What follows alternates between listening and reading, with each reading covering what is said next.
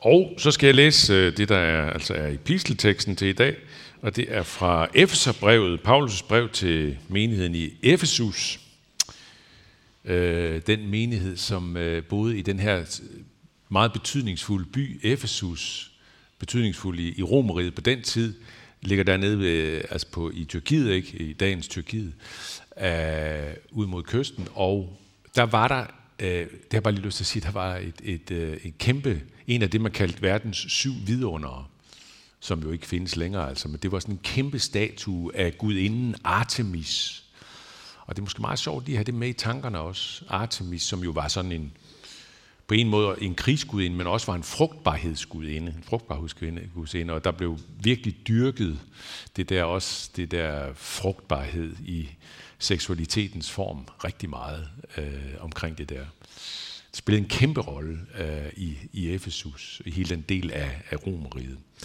Nå, nu skriver Paulus så sådan her: I skal ligne Gud som hans kære børn og vandre i kærlighed, ligesom Kristus elskede os og gav sig selv hen for os som en gave og et offer til Gud, en livlig duft. Men utugt og al slags urenhed og griskhed må end ikke nævnes iblandt jer. Det sømmer sig ikke for hellige. Heller ikke skamløshed og tåbelig snak eller overfladisk vid. Det passer sig ikke. Men derimod taksigelse. For det skal I vide, at ingen utugtig eller uren eller grisk, det er det samme som en afgudstyrker, har lod og del i Kristi og Guds rige.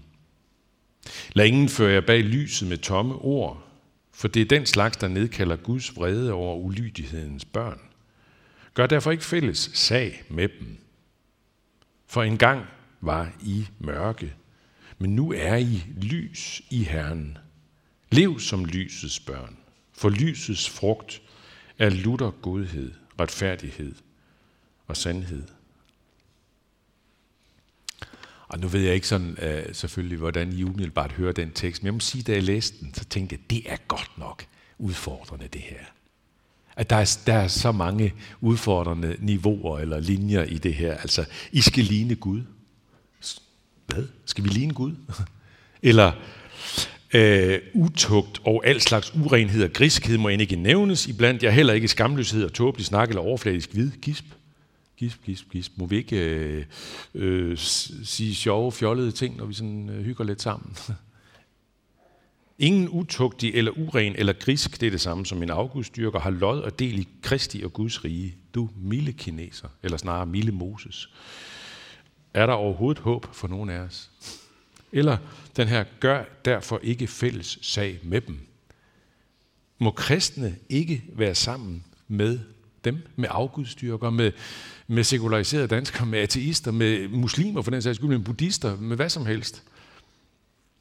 Og hvis der nu er nogen af jer her til stede, som øh, selv på en måde vil regne jer med i den flok, altså dem sekulariserede danskere, ikke nogen, nogen af jer, som måske ikke synes, at I endnu kan tilslutte jer den kristne tro.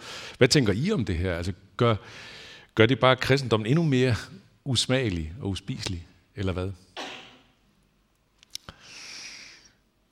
Som sædvanligt, så kan jeg ikke nå grundigt igennem det hele. Det er prædikenlængden ikke, det giver den ikke plads til. Så jeg må sætte et fokus, og det gør jeg, det har jeg tænkt mig at gøre på det der med utugt og al slags urenhed og griskhed, må jeg ikke nævnes iblandt jer, og så videre.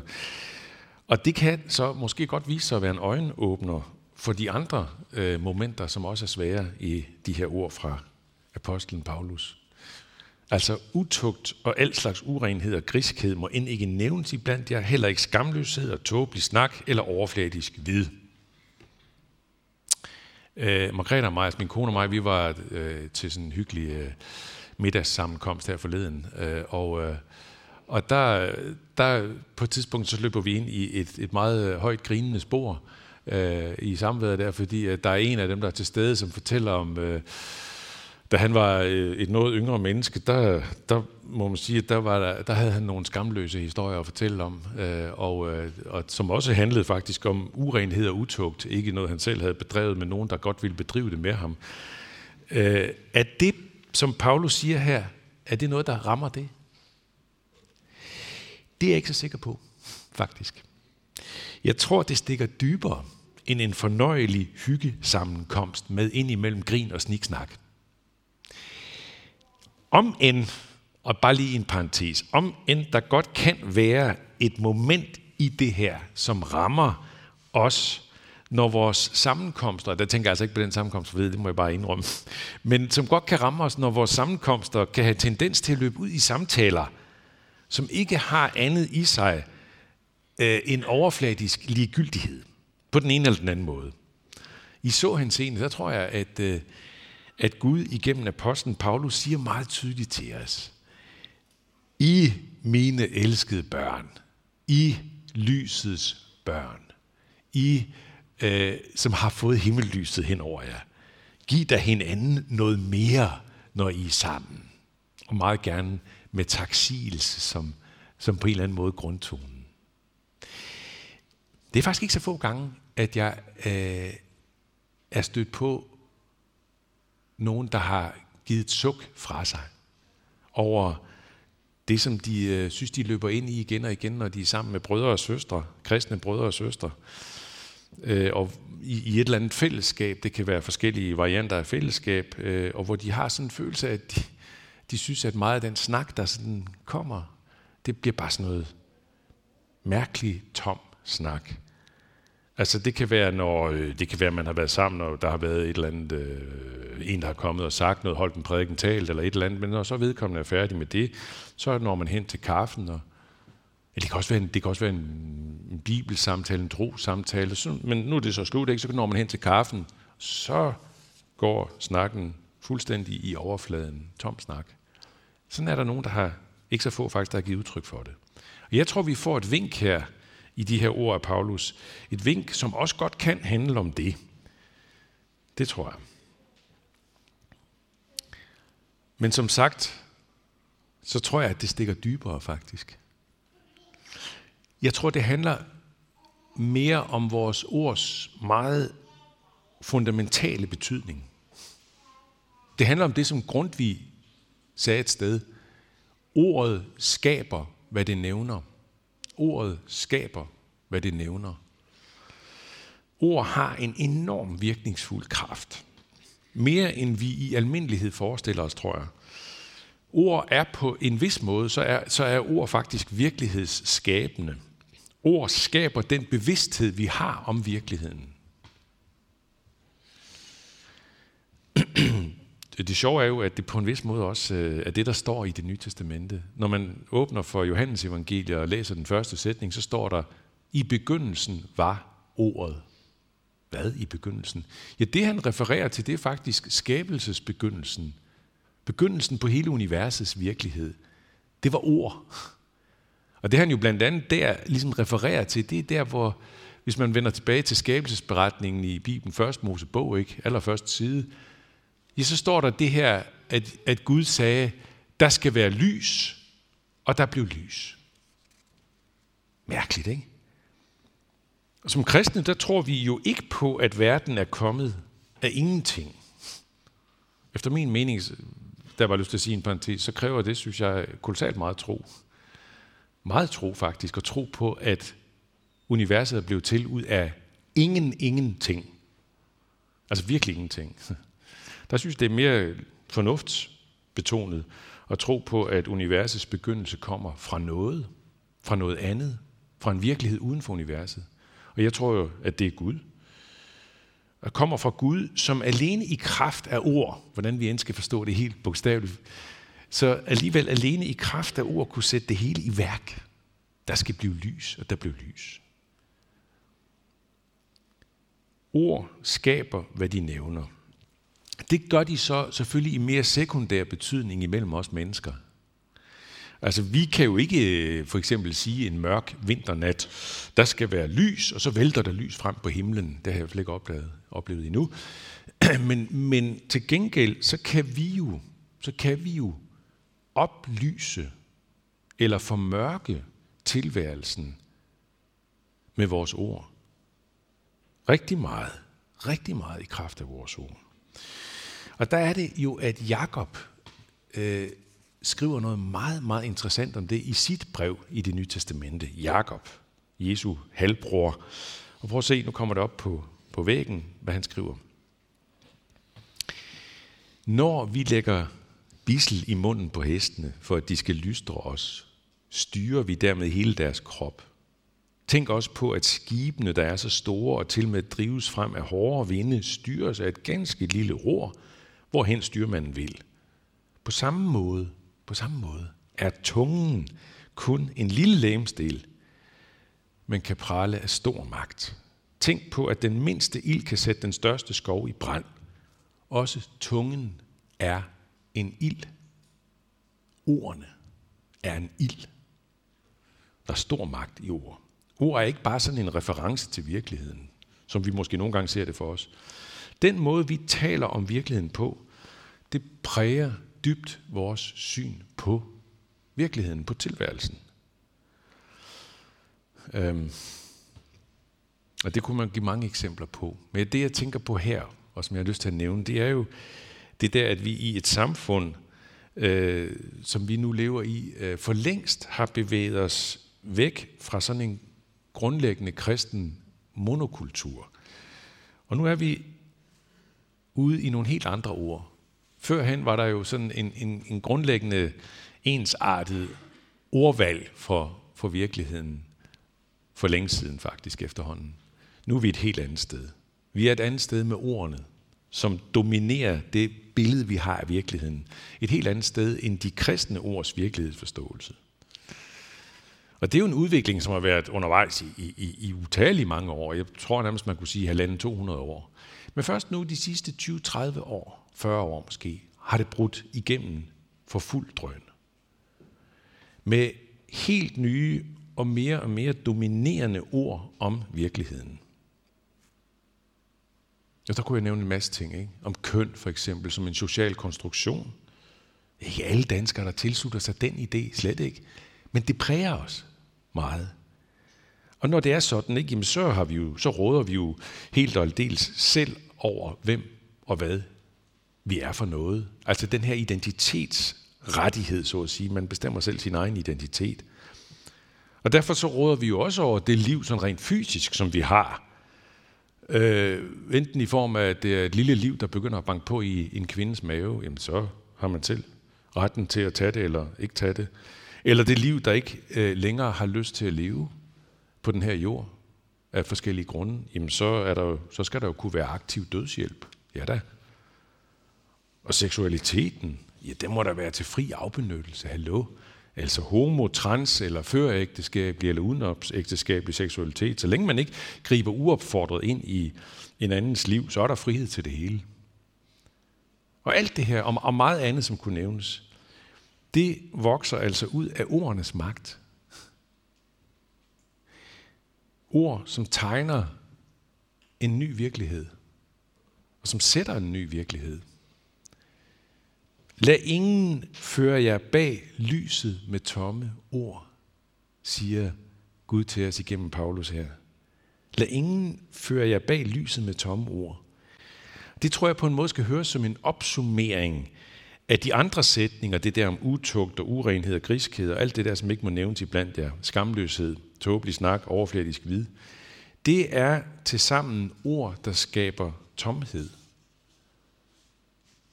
På en måde faktisk også mørke. Fordi det skaber en anden virkelighed end den gudgivende virkelighed, den lysende virkelighed.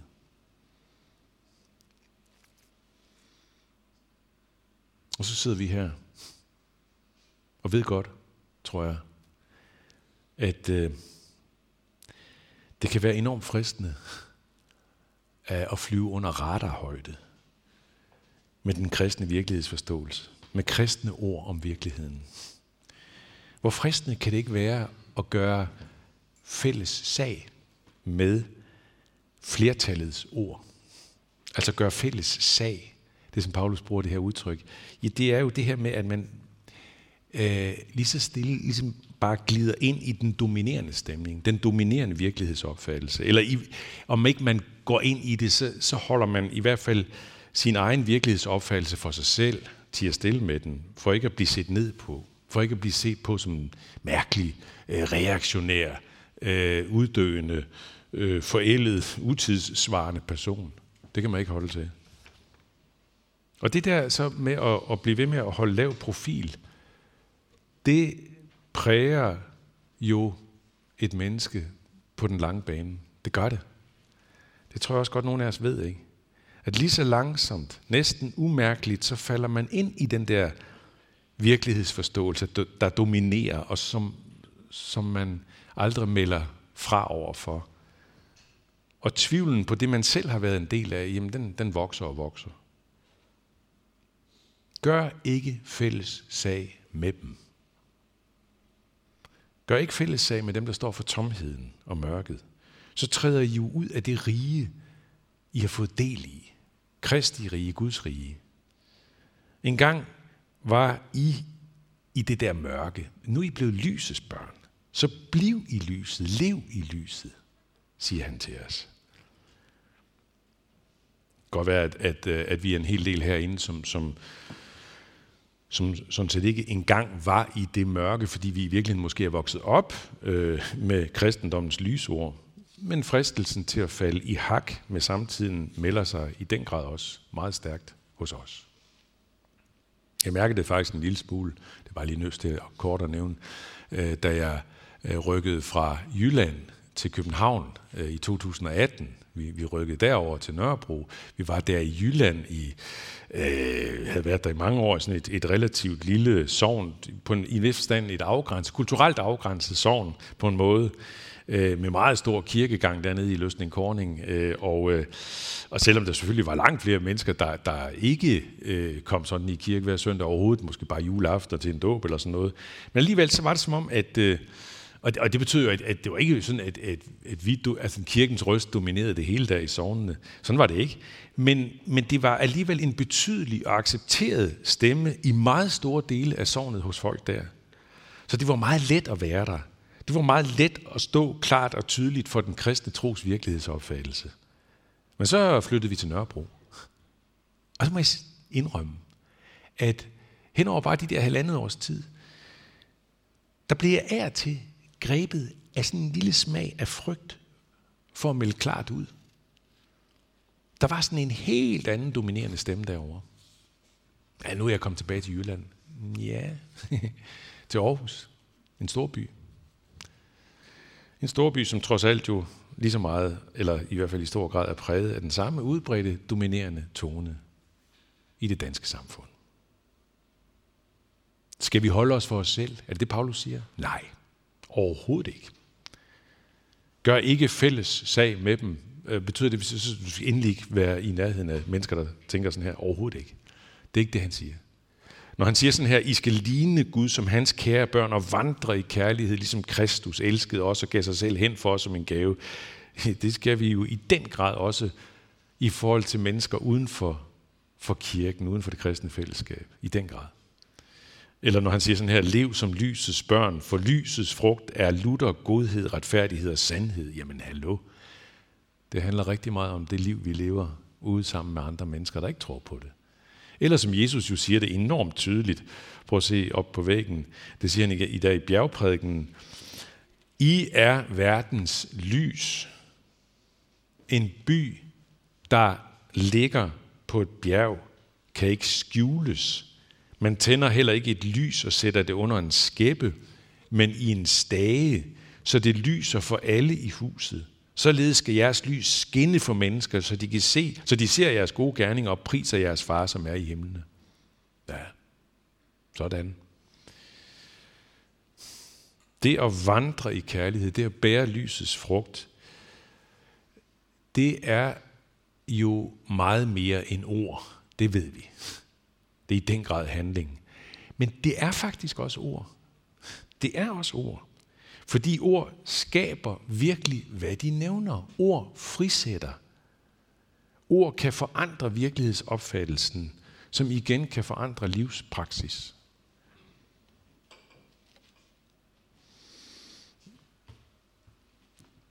Og nu står jeg ikke her og siger, at alle vi som har fået del i lyset, alle vi som tror på Kristus, at vi frimodigt skal ture intet mindre end at træde frem i offentligheden med vores, med vores øh, virkelighedsforståelse.